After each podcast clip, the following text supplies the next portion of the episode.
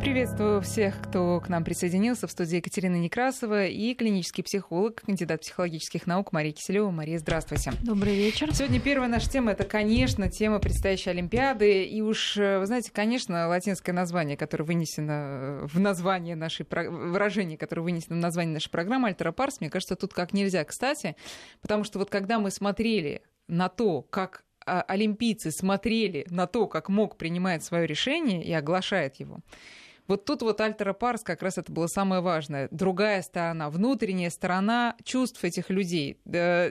Они, прямо скажем, конечно, выдержка потрясающая, но и то, вот, вот было видно, что им сейчас, ну, очень непросто, и ну, а уж что делалось потом, когда они пришли к себе домой, вообще, наверное, страшно. Мария, вот нам, не спортсменам, можно с чем-то сравнить из своей жизни вот, вот эти, э, эти переживания? Вот, например, как там, я не знаю, молодой человек сделал предложение девушке и ждет, что она скажет. Или абитуриент подходит к списку принятых в университет и тоже... Вот или это совершенно другое что-то? Или это вот несравнимые а, эмоции? Ну, я думаю, что мне по такой аналогии действительно больше как-то к экзаменам подходит, потому что ты долго стремишься к чему-то, вкладываешься по полной программе и действительно ждешь, не можешь быть удовлетворен только процессом подготовки, потому что многое в жизни сам процесс доставляет да. радость.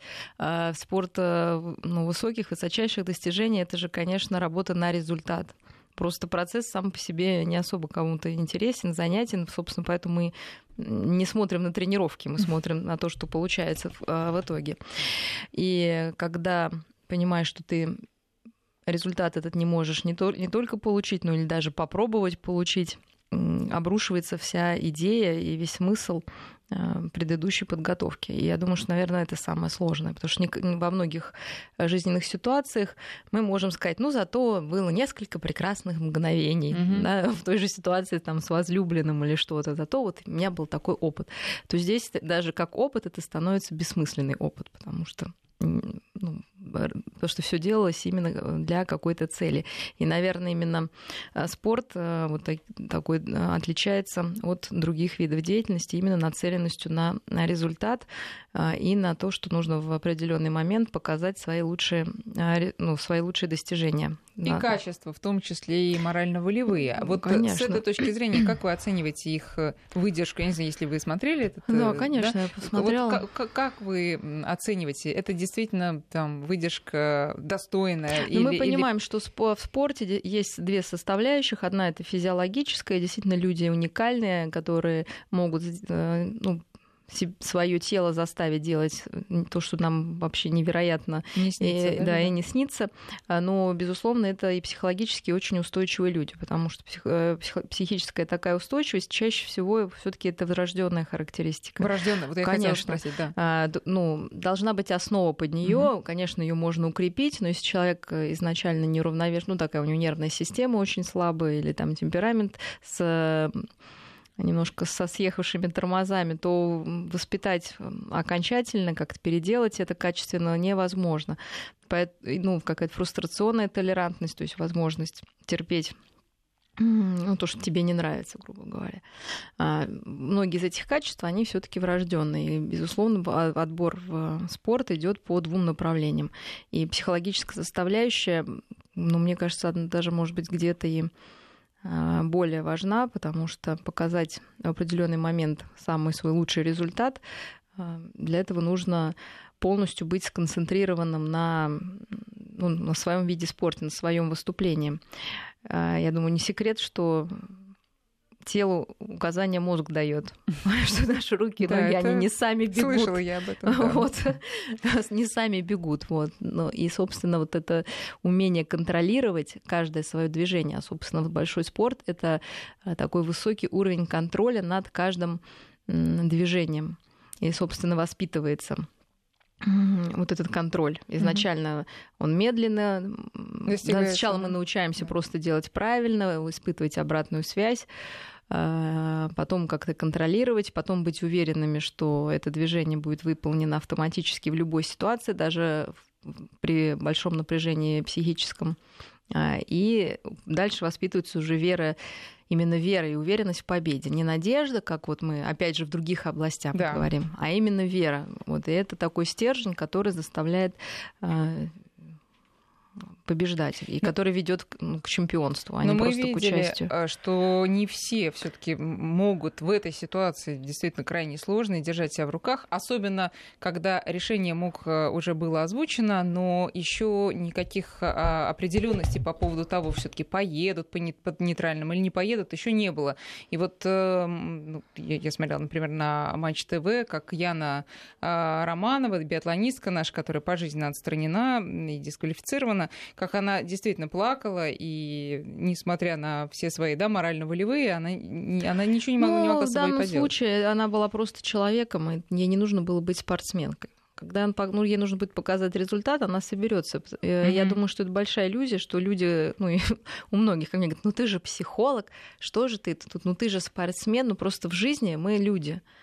И, наверное, наша спонтанность, она более привлекательна, нежели наши профессиональные умение держаться или там правильно вести разговоры, как быть нейтральными. Ну, то есть это не нужно в данном случае mm-hmm. было. Может быть, э, и тем более, что спортсменам очень важно снимать напряжение именно тем, что выразить эти эмоции ну, в какой-то безопасной обстановке. Это одна из частей тоже тренировки спортсменов. То есть все переживания, они не должны оставаться внутри, они выражаются ну, в безопасной обстановке.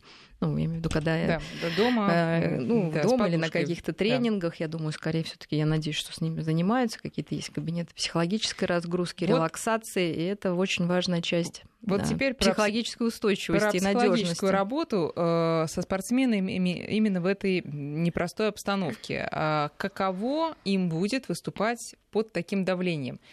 Понятно, что все от них сейчас ждут вдвойне, втройне ждут э, хороших результатов. На них еще больше ответственности сейчас. И э, в этом смысле я хочу привести буквально сегодняшний пример конькобежца Дениса Юскова, который сегодня прямо на этапе Кубка мира в Солт-Лейк-Сити установил мировой рекорд, и это при том, что он пока еще не знает, пустят ли его на Олимпиаду, и все эти дни он, собственно, готовился к своему выступлению именно вот в такой обстановке, под таким психологическим давлением, готовился и все-таки победил, несмотря на вот э, туманные перспективы на Олимпиаду. Но не все же так могут, наверное. А, мы, конечно, судим со своей колокольни. Вот, э, нам кажется, что тоже люди такие вот идут там и, и переживают. Ну, они есть, это профессиональный человек. Безусловно, самое первое качество, которым обладает спортсмен такого уровня, это абстрагироваться от внешних обстоятельств. То есть он должен быть он и его дело. И это умение, оно воспитывается тоже не вот сейчас, вот нам нужно быстро его воспитать. Это, я думаю, огромный труд, и сконцентрироваться а, на, просто на том, что ты делаешь, и отсечь а, себя вместе с этим видом спорта, с этим выступлением от а, всего, всего мира, оставшегося, да. от криков болельщиков даже в поддержку. Уж понимаете, как это мешает фигуристам, например, когда им хлопают, э, извините, не в такт. Да, да, у них да, в голове да. идет свой счет. Э, ну, мы понимаем, да, что музыка музыкой, но это все на каждый счет. И я просто знаю, вот у меня ребенок занимается, она говорит, мама, они начали хлопать, это невозможно. Вот это маленький ребенок. Но профессионал, естественно, при том, что ему должно помогать это как-то, любовь даже зрителей, она часто э, ну, просто мешает, потому что сложно мозгу вот это все отсекать. Да даже я просто э, помню, как я смотрела на Елену Юсинбаеву, когда она готовилась к своим прыжкам, и что в это время творилось на громадных стадионах, как кричать, я просто понимала, вот, что ну, это вот невероятно это отсечение, сложно. я думаю, это вот ну, это уже навык, который у людей он выработан. Да, он да. выработался. Дальше идет, естественно, настройка на хорошее выступление. И э, если мы посмотрим основные методы вот такой психологической подготовки, это когда человек, спортсмен, сам себе комментирует э, и настраивает себя на определенный ну, лад назовем. И он может говорить, что я уверен, мои руки, я не знаю, ну, смотря какой вид спорта, там напряжены или наоборот расслаблены, mm-hmm. я в лучшей физической форме, э, дышу ровно. То есть идет вот нек- некий аутотренинг, у каждого, для каждого спорта он выработан свой порядок, ну, под, под все те надобности, которые этот спорт несет в себе. И человек себя на это настраивает, отсекая весь э, уже все наши эмоции, которые, конечно, как океан шумят вот. и в позитиве, и в негативе. Поскольку все время хочется провести параллели с нашей обычной жизнью, где тоже такой аутотренинг очень даже иногда очень полезен. полезен Но для ведь нас океан всех. шумит настолько сильно порой, что ты вот не нужно уметь справиться. абстрагировать. Как? Вообще это, это, ну, это тренировка. И э, я хочу сказать, что де- ребята, де- давайте, ну, мы все, к счастью или к сожалению, не такие большие спортсмены, поэтому э, для больших, больше, для большего количества людей может быть интересно, как это в жизни можно использовать и применять. А, И Действительно, это большое умение, как, ну, сейчас будут ЕГЭ экзамены, да, или вообще в классе контрольную написать. И очень многие ребята, например, ну, дети жалуются, что не могут сосредоточиться именно из-за вот этого внешнего шума. Вот, и мы поэтому умеем себя настроить дыханием, представлением, визуализацией какой-то картины спокойной, а, позитивным завершением нашего проекта экзамена контрольный. То есть нужно уметь ну, находиться самим собой даже в толпе. И мы знаем, а, ну не случаи, все случаи, точнее говоря, описанные даже выживших в концлагере, это люди, которые ну, в данный момент аутизируются. То есть то Мгм. качество, которое нам кажется не очень хорошим, в некоторых ситуациях оно становится самым лучшим. Мы должны быть только я и моя работа. Нужно учить ну, детишек этому с самого раннего вот возраста. Потому что вот это, когда я могу заниматься, когда только тихо, я могу заниматься, когда никто не шумит, таких условий не будет никогда. Всегда есть отвлекающие маневры. И умение сконцентрироваться это то, чему можно учиться. Именно на- написав себе некие, ну, как мантры, я не знаю, или правила, что я спокоен, есть только я там и моя работа. Там я, ну, да, начинаем дальше уже просто в нее вникать, с легкого к сложному, представляя, опять же, э, некие С образы, легкого которые к нас сложному, а разве не надо сначала нет, сделать конечно, все самое сложное? Конечно, нет. Нет, если мы говорим, нет, нужно начинать с легкого, конечно, чтобы мозг уже встал на рельсы, на правильно настроился, вот, а дальше уже и это первое, второе, вы можете на сложном застрять, но если мы к экзамену уже вернулись и не сделать даже легкое, и собственно потерять баллы, которые вы бы сто процентов Мгм. набрали. То есть, поэтому всегда идет Ну и спортсмен работа. тоже начинает все-таки с, трени- с разминки. Вот. да, и, и всегда должен быть оптимальный уровень, назовем его возбуждения, мышечного и психологического. Он оптимальный. Мы понимаем, что раз спортсмен идет разогретый, он не идет там задеревенелый без разминки. Также и в психологическом плане он не должен быть абсолютно спокоен. Он должен поддерживать вот этот оптимальный уровень, который позволяет ему, ну да, как мы называем, вот, который позволяет ему достичь именно лучший результат. Мгм. Теперь и вот и слушатели, кстати, уже тоже начинают задавать вопросы про нейтральный флаг э, и э, гимн. И, естественно, у меня тоже были эти вопросы. Друзья, давайте я объявлю для всех, а не только для тех, кто знает давно, наши координаты. Можете тоже задавать Марии свои вопросы. 5533 это для смс и 903 170 6363 наш WhatsApp и Viber. А Что для спортсменов э, значит вот это вот нейтральный флаг, э, нейтральный гимн? Я слышала комментарий одного депутата, правда, этот комментарий был до слов Владимира Путина о том, что государство не будет э, чинить препятствия э, для поездки наших спортсменов на игры. Так вот, этот депутат говорил, что ехать без флага и гимна это все равно, что ехать без имени, отчества и фамилии. Вы согласны с такой оценкой? Э, Нет, я не совсем согласна. Прежде всего, я, конечно, понимаю, что э, каждый спортсмен, э, вот этот патриотизм, флаг и гимн, это часть мотивации, которая им движет безусловно. Но, к счастью, мы люди, мы можем все переделать, да? У нас может быть теперь другая часть мотивации, э, как, то есть вот эту мы вырезаем, да, на место ставим то, что надо выступить и тем более утереть всем нос. Это тоже может хорошо работать. Мы же так да, не самые простые там существа на планете, чтобы так просто все вот в нас положить на задние э, на лопатки. Поэтому э, действительно решение, наверное, не очень простое будет для каждого, потому что хочется выступать за страну, с другой стороны, ну, за свою страну, за родину, за свой флаг и чувствовать э, вот эту принадлежность очень важную для каждого человека к чему-то большему, ну, к своей стране, к своим людям, выступать для них, но с другой стороны понимание, что флаг и гимн это все-таки некие символы и условные символы, ну, в любом случае они условные. А суть остается та же. И, конечно, я думаю, гимн будет просто звучать в голове, флаг будет тоже перед глазами, мы можем их себе представить. В голове, а может, болельщики подключаться? Конечно. По-моему, или там нельзя даже, Не знаю, вот я, вот я, я что-то помню, что где-то же была такая история, что там даже не, и нельзя. Даже болельщикам нельзя. Да. А, или нет, нет, нет, там другая была история. Там кто-то понес флаг, да, белорусский, А, белорусы что ли вытащили, да. да. Но а, что у нас есть? У нас есть наша безумная великая фантазия и возможность визуализировать. Я думаю, спортсмены могут ей воспользоваться и понимать, что все равно они идут за за свою родину, и гимн звучит у каждого в сердце. Да? Он не обязательно должен звучать э, для внешней. Да? Это уже часть нашей идентичности, и, собственно, на нее нужно опираться и понимать, что мы все поддерживаем, ну, я думаю, все спортсмены это и понимают, что россияне поддержат их. Про значение случае. символов э, тоже сейчас поговорим через некоторое время. Пока вопрос от Анны. Ну, вы уже ответили отчасти, но просто хочу зачитать. Вы согласны с тем, что ехать и бороться за победу вне зависимости от того, есть флаг или нет, это проявление силы, а не унижение. А не ехать из-за обиды, это слабость. Согласна, потому что можно просто... Любое действие активное, оно скорее показатель силы. А, можно действительно обидеться, надуться, можно продолжать свое дело, если вы, человек считает себя правым и имеющим силы для этого продолжения.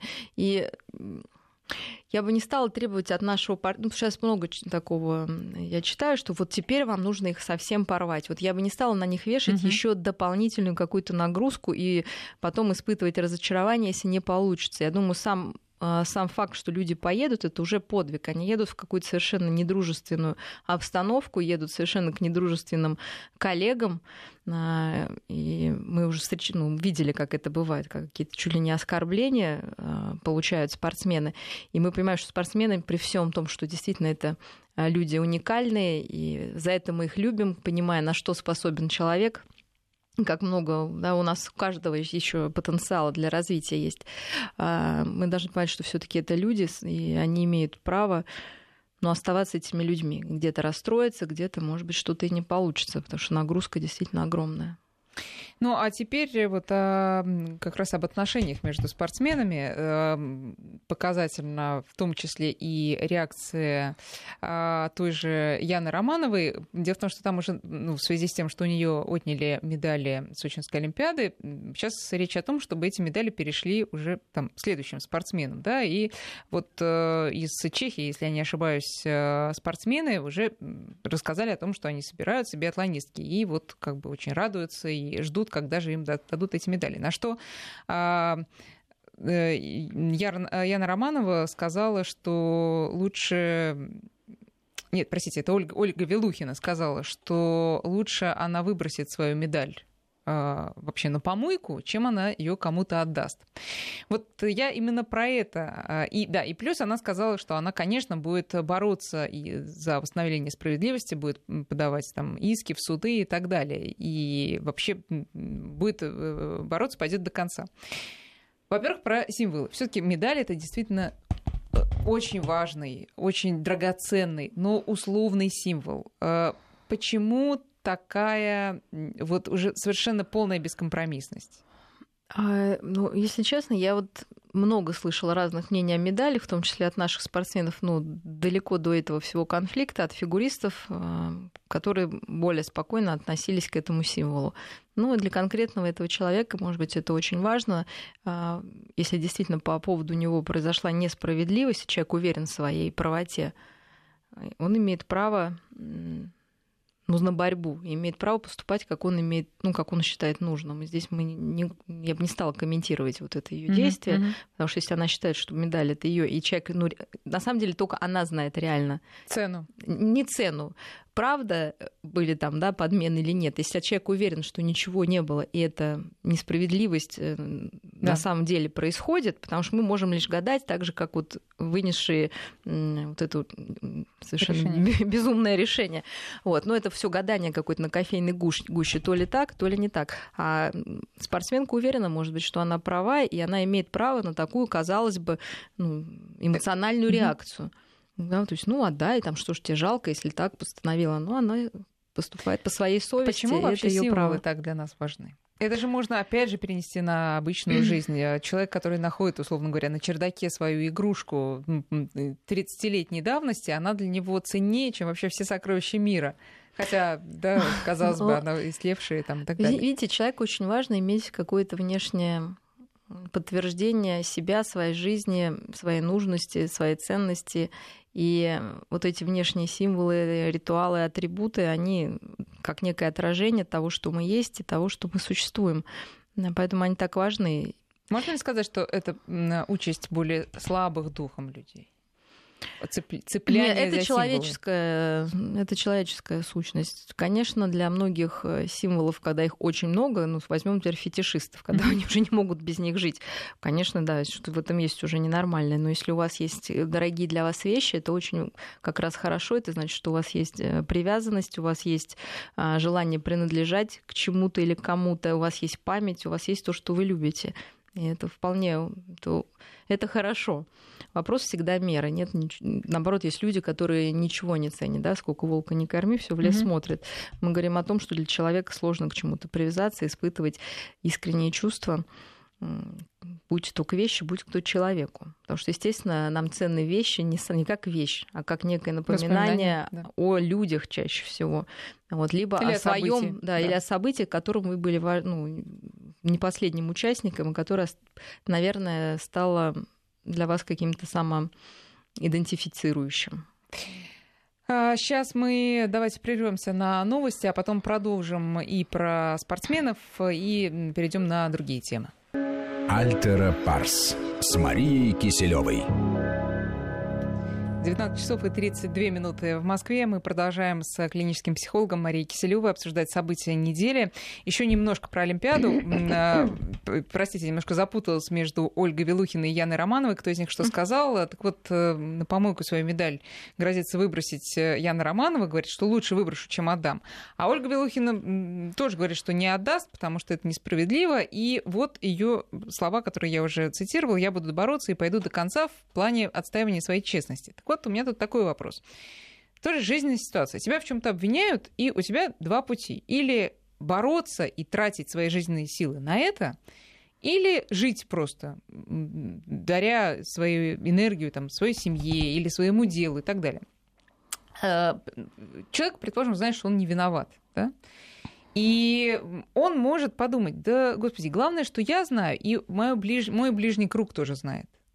А вот э, Ольга, например, выбирает, ну, по крайней мере, как она сейчас говорит, другой путь. Вот как вы это прокомментируете?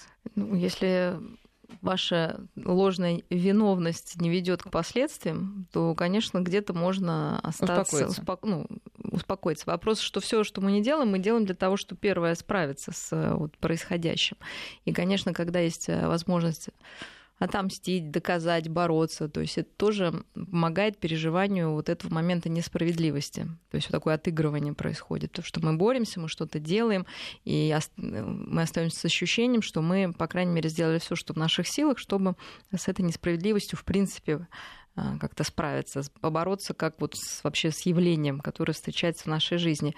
А, но если эта несправедливость но вы знаете, что вы правы, и это вообще никому не приносит никакого вреда, и вы дальше продолжаете свой жизненный путь.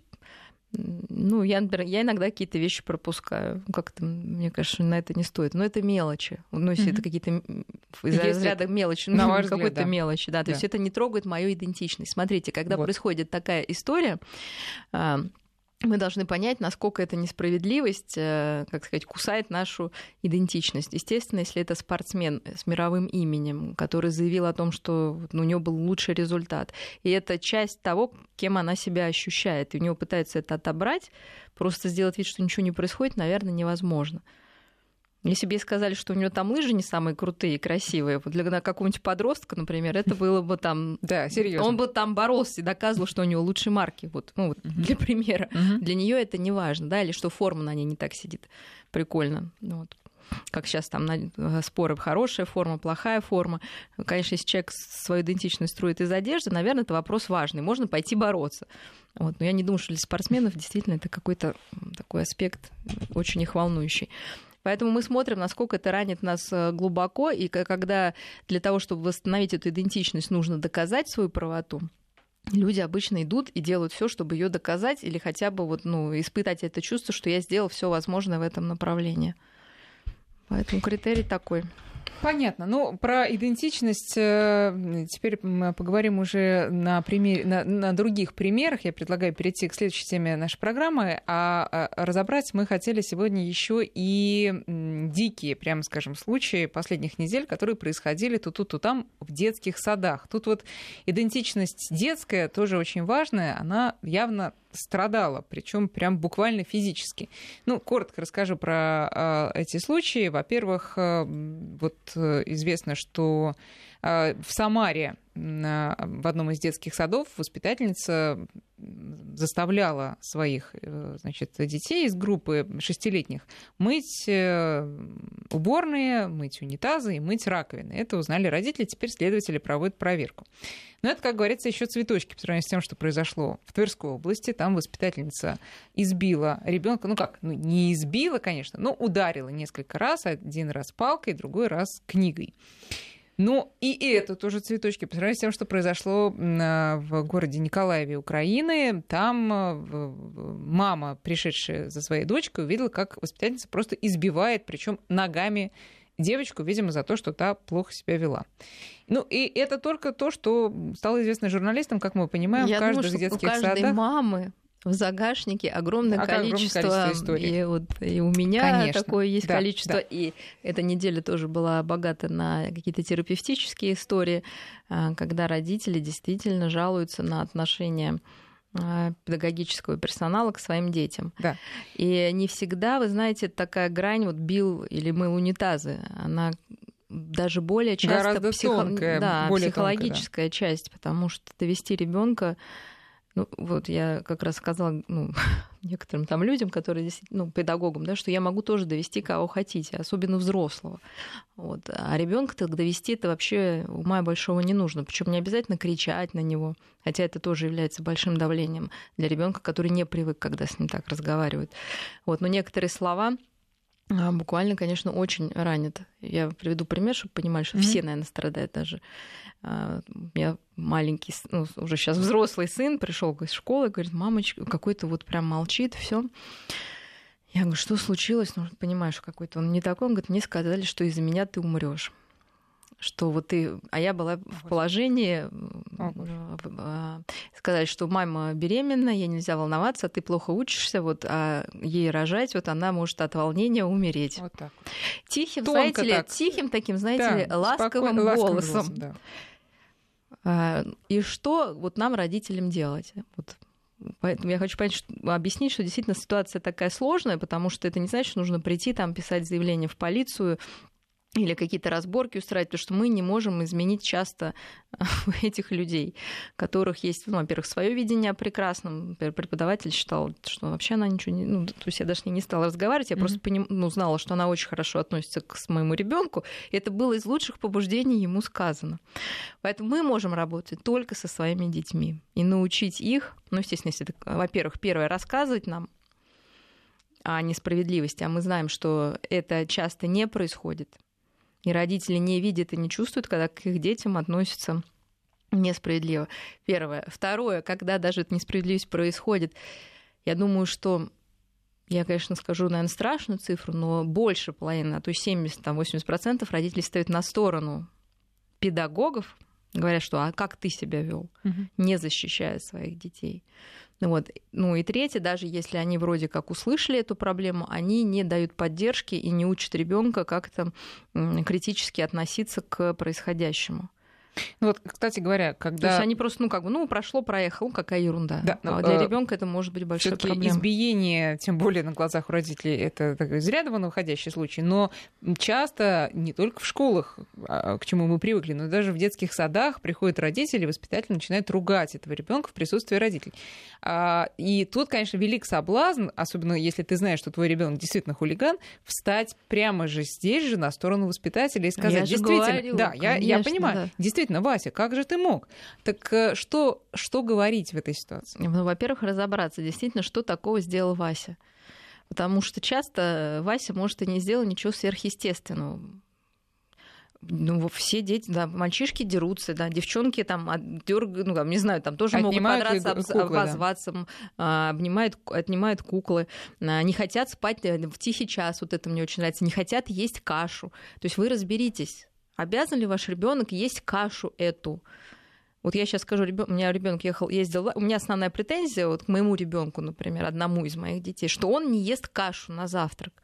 Ну, и что я должна встать на сторону преподавать, ну, какого-то взрослого mm-hmm. педагога, который меня в этом меняет. Я уже говорю, слушайте, давайте я напишу, что у него аллергия на кашу, ну, если вам будет так проще, но он не будет ее есть никогда. Или что ребенок не спит. Как вы можете заста- заставить ребенка в детском саду спать? Ну, пойдите и заставьте себя вот лечь и спать. Но не спит он. Э, и из-за этого, я думаю, э, бессмысленно ругать. Ну, а часто именно эти претензии, да, или что он шумит. Почему так дети шумят? Дети шумят. Хорошо, если, если вам тяжело, ну, как говорится, увольняйтесь. Все-таки вернемся вот А если действительно ребенок совершил какой-то необдуманный обманул, угу. обозвал, специально сломал, то мы разбираемся и выносим наказание адекватное происходящему. Но мы разбираемся все вместе с, уч- с участием Я и думаю, что ребенка. да, и, и даем общую оценку. Во-первых, мы может, э, конечно, в лучшем случае, если какой-то кодекс правил прописан, я, кстати, вот сама сейчас хочу выставить с этой инициативой в школе, что если ребенок, ну, просто шумит, да, то что мы должны с ним сделать? Вызвать к директору, довести его там до, до, как бы до слез, ну, наверное, нет. Если там он э, единожды там поругался матом, мы что должны с ним сделать?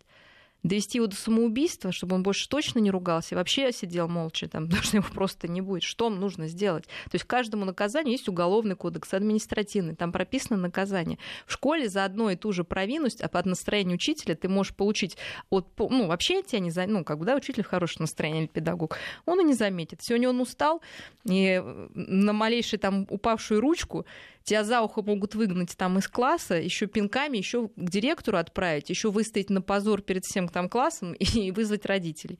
То есть вот давайте пропишем, какое должно быть наказание соразмерно нам, взрослым. Ну, да, вот, ну, вот если я там взрослый человек на работе с кем-то там поругалась, меня что должны со мной сделать? Вызвать к начальству, поставить в угол. Ну, и... что, уволить, наверное, да, сразу? Или что там? Ну, что? Кто-то вообще, ну, мы понимаем, почему к детям выставляем такие безумные требования, и родители их ну, часто поддерживают. Но Поэтому это... я бы рекомендовала родителям, конечно, разбираться и самим определить, за что вы ругаете детей, и, естественно, это какие-то социальные нормы. Что Хорошо, мы педагогу а если воспитатель... обращаемся на «вы», что мы действительно стараемся там мирно разрешать конфликт, не драться. Но мы учим детей, и наша задача не наказать их, а научить, как по-другому. Если Вася постоянно бьет там э, Машу? Машу, за, ну вот, да, мы разбираемся, может быть, Маша ему нравится в конце Хорошо, концов. а если воспитатель ругает ребенка за то, за что вы его не ругаете? Вот как решить эту ситуацию? А, ну, если вам Тоже дорого, каша это, ну, или я сон понимаю, или э, ну, нет, все равно нужно договариваться. Если это каша или сон, то есть вообще связано с физиологическими потребностями. А, мы вообще на стороне ребенка, вот хоть вообще до, вплоть до перевода, да, mm-hmm. то есть давайте писать письма там, не знаю, что сейчас рано, никто не может заставить вашего ребенка есть кашу и спать, если он не может этого делать. Вы не, он не обязан это делать. Действительно, он обязан, ну, или там, что все идут писать перед прогулкой, а мой ребенок захотел на прогулке. Да, ну, но... вы можете вот писать специально, я извиняюсь, я говорю эту тему, потому что я думаю, что многие родители понимают, насколько она актуальна. Ну, нет, если, и например... их пугают же детей. Если, если ты сейчас не пописаешь, а пойдешь на улицу и захочешь пописать, а мы тебя не поведем, ты описываешься, и мы, и мы кучу комплексов на пустом месте ребенка уже ну, навешали. С да, стати? если э, родитель сталкивается с тем, что воспитатель Э, при нем ругает ребенка за то, за что я не ругаю. Мне что делать замечание воспитателю? Ну, Или... Ну, не без ребенка. Естественно, мы не портим авторитет педагогов, то есть мы не обсуждаем, ну, тоже такое правило для родителей, при ребенке мы не, не осуждаем, не обсуждаем вот так вот, ну, говорю, господи, да она там да, сама хороша, сама, такая да. сякая. Да, мы просто можем объяснить, что в этом, ну, понимаешь, ты ходишь в эту школу там, или садик, здесь такие правила. Я постараюсь поговорить, потому что мне кажется, что это не очень правильное правило, Мари, и можно... Сейчас мы делаем да, угу. перерыв на прогноз погоды, а потом продолжим. Альтера Парс с Марией Киселевой. Начинаем а, последнюю часть нашей программы. Друзья, наши координаты 5533. Это для смс и 903-170-6363. Наш WhatsApp. Мы с Марией Киселевой а, говорим о конфликтах в детских садах. все таки давайте на этом сосредоточимся, потому что там, мне кажется, немножко другая специфика в силу того, что дети маленькие. И вот э, вы сказали о том, что нельзя подрывать авторитет воспитателя в глазах ребенка и все конфликты все-таки решать как-то уединившись с воспитателем. Но если произошло что-то действительно из ряда вон выходящее, воспитатель повел себя очень плохо, ну вот избил, например, то как ну, объяснить избил ребенку? это уголовное дело просто и все. Что, что мы говорим ребенку про этого взрослого? Ну что взрослый, э, в любом случае, избил, не избил, мы все равно детям рассказываем, что возраст, ну, простите, мы, конечно, не такими словами, но смысл доносим да. своими словами, не критерий ума и права как-то к тебе относиться неправильно что взрослый человек тоже может ошибаться, даже если он учитель. Но это идет из того, что э, родитель сам готов признать свои ошибки. Ну, что же бывает там сорвались на ребенка или как-то в какой-то момент слишком, может быть, переборщили там с наказанием или с каким-то окриком. Если вы умеете сами сказать ребенку, слушай, ну я действительно что-то, наверное, переборщил, был неправ, и там извини меня, тогда эта информация, она сама собой будет воспитываться у ребенка, что э, да, ну, бывают взрослые, и взрослые, да, да, конечно, и тоже Но это не ведет к нигилизму, э, нигилизму по отношению к уч- учителям, вообще педагогам в целом. Я думаю, что не идет. У нас дети настолько, ребенок настолько подчиняется взрослому, что э, чрезмерно, чрезмерно, мы же знаем, что проводили исследования, в принципе, когда родители говорили э, и проводили лекцию ребятам, что нельзя уходить с чужим взрослым, но взрослый все равно остается авторитетом у любого. И когда там через пять минут, ну, знаете, да, наверное, этот эксперимент, когда в кинотеатр заводили ребят, сначала им рассказывали лекцию, что и родители до этого, то есть два разных, mm-hmm. в два разных уха, двумя разными способами до ребенка доносили информацию, что ни в коем случае нельзя уходить с чужим человеком. Сажали их в кинотеатре, и начинали показывать мультик. В какой-то момент к ним подходил, ну, типа, человек взрослый да. и говорил, Ванечка, пойдем, тебя там мама зовет. И Ванечки в стопроцентных э, ну, случаях Случай, уходили, да. потому что взрослый для ребенка все равно авторитет. Если мы просто скажем немножко, что э, он бывает тоже неправ, и, конечно, желательно, чтобы этот взрослый извинился перед ребенком, за чрезмерность, что и ты был неправ. Ты был неправ, что ты там не послушался учителя, да, потому что он здесь главный. Вот в этой дозе ты не прав. А мы должны рассказать, а он не прав, что вместо того, чтобы просто тебе сделать замечание и, например, рассказать мне об этом, чтобы мы подумали, как, как тебе в следующей ситуации повести, тебя избил. Никто не имеет права тебя бить, никакой взрослый. Вот такую информацию мы доносим. Они совершенно не то, что там, что ты слушаешь там Марию Ивановну, она вообще никто из Дура, никогда. Да. Вот смотрите, как объяснить ребенку его права, когда он очень маленький? Ведь... Так и объяснять, прям вот так вот объяснять, что никто не имеет права, э, я так детям своим объясняю, никто не имеет права на тебя кричать без меня. То есть у тебя есть твои правила, ты должен уважительно относиться к старшим изначально.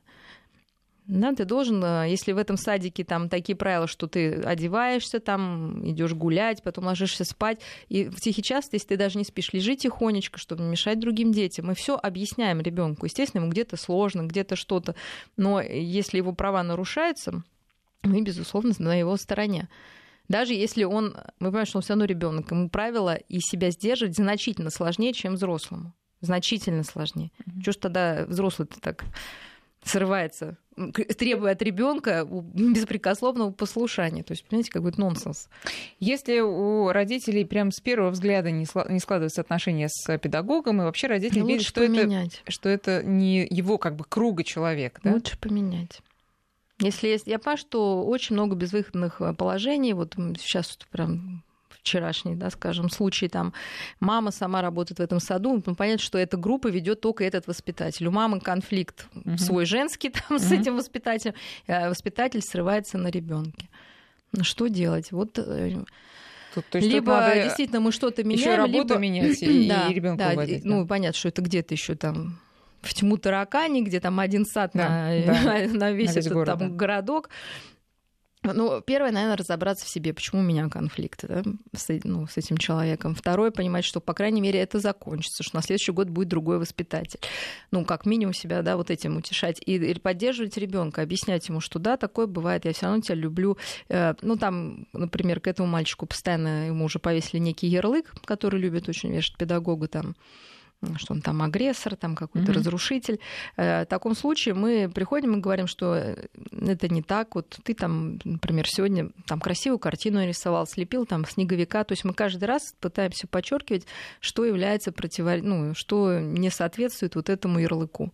Кстати, и, про ярлыки... собственно, вешаем новый ярлык, который должен это как-то уравновесить. Нет, вот про ярлыки это действительно интересно, потому что ну, э, некоторые дети действительно разбойники, действительно хулиганы, действительно торпеды совершенно неуправляемые.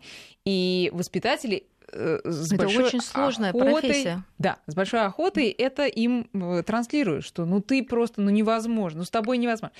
И понятно, что это только усугубляет дело. Да? А что тогда? Какие давать характеристики воспитателю? Или никаких вообще? Никаких характеристик. Просто сказать, Ванечка, ты носишься, давай поиграем в игру, ты будешь там у нас главным торпедой, а мы будем все сидеть.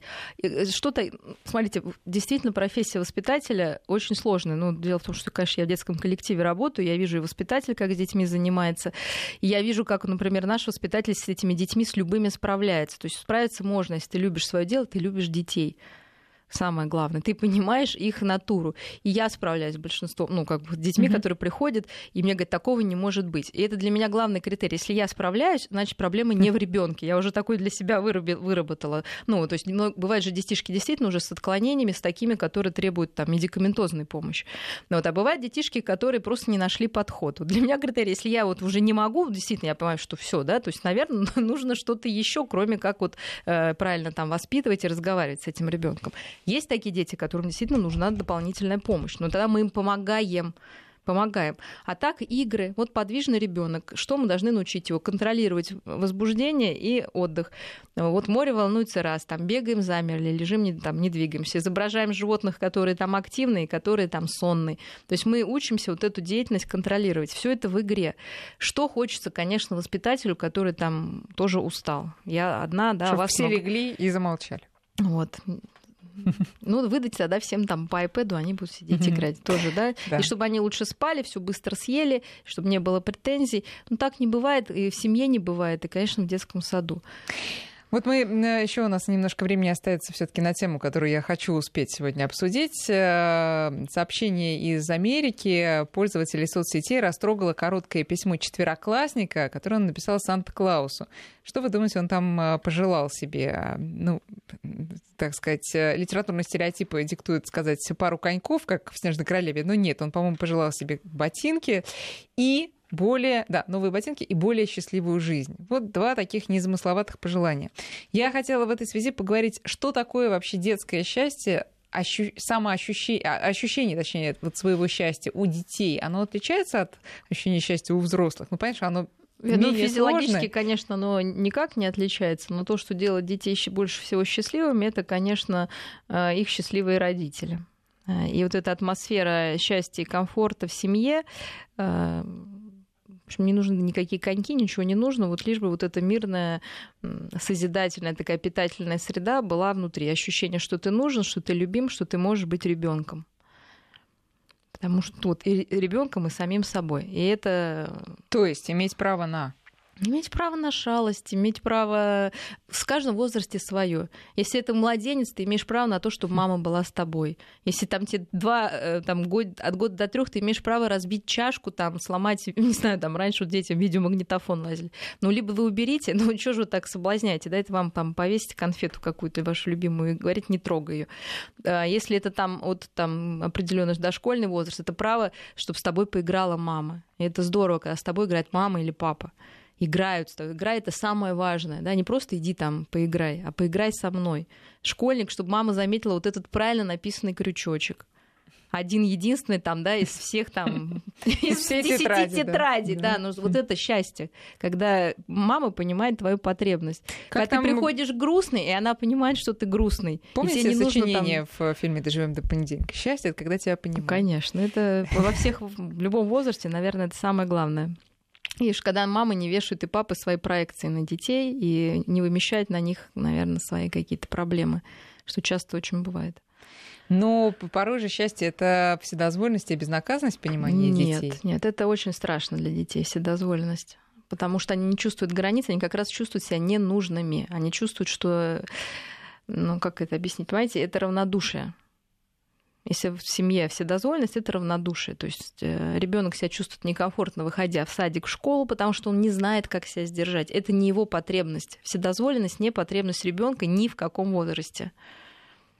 Вот да. в этом все и дело. Интересно. Это, понимаете, такие широкие границы, такие объятия, да, то есть тут резиновые, как видите, ты резиновая мама, да, то есть, ну я есть, да, вот эти, пусть они резиновые границы, но они есть, да, и где-то они растягиваются, где-то это более тугие границы в какой-то момент. Но без границ ребенок расплывается, ему очень страшно, он не чувствует, где он начинается, где заканчивается, и свои возможности переоценивает и попадает, конечно же, в сложные ситуации. Ну, э, тему детей, как вы понимаете, мы не сегодня начали, не сегодня закончим. Мария, обязательно продолжим. Спасибо вам большое и до встречи ровно через неделю. Спасибо.